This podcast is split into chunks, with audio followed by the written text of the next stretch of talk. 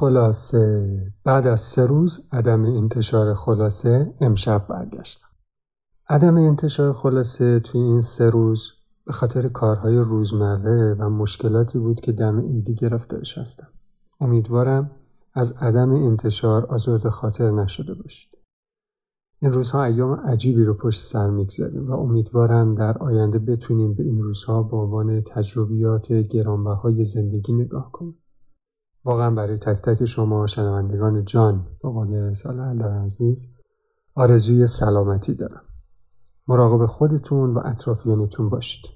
خونه اگر موندید کتاب فیلم و پیشنهاد من پادکست می‌تونه کمک کنه که از تنهایی در بیایید و این ایام رو به سلامتی رد کنید.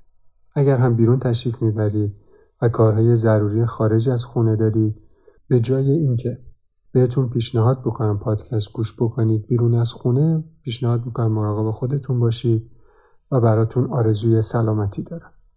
امشب علاوه بر آرزوی سلامتی برای شما یه خبر هم دارم. خبر این که تلاش می‌کنم در این آخر سال کمی به خلاصه نظم بدم.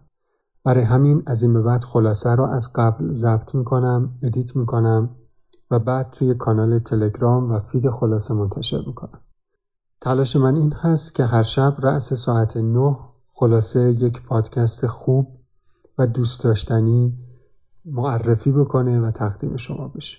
لطف می‌کنید و منت بر من می‌گذارید که گوش می‌کنید و دوستدار عزیزانی هستم که برای من پیغام می‌ذارن و نقد و نظرشون رو به اطلاع بنده میرسونن. دم شما گرم. روز و روزگارتون خوش تن خودتون و عزیزانتون در این ایام سلامت.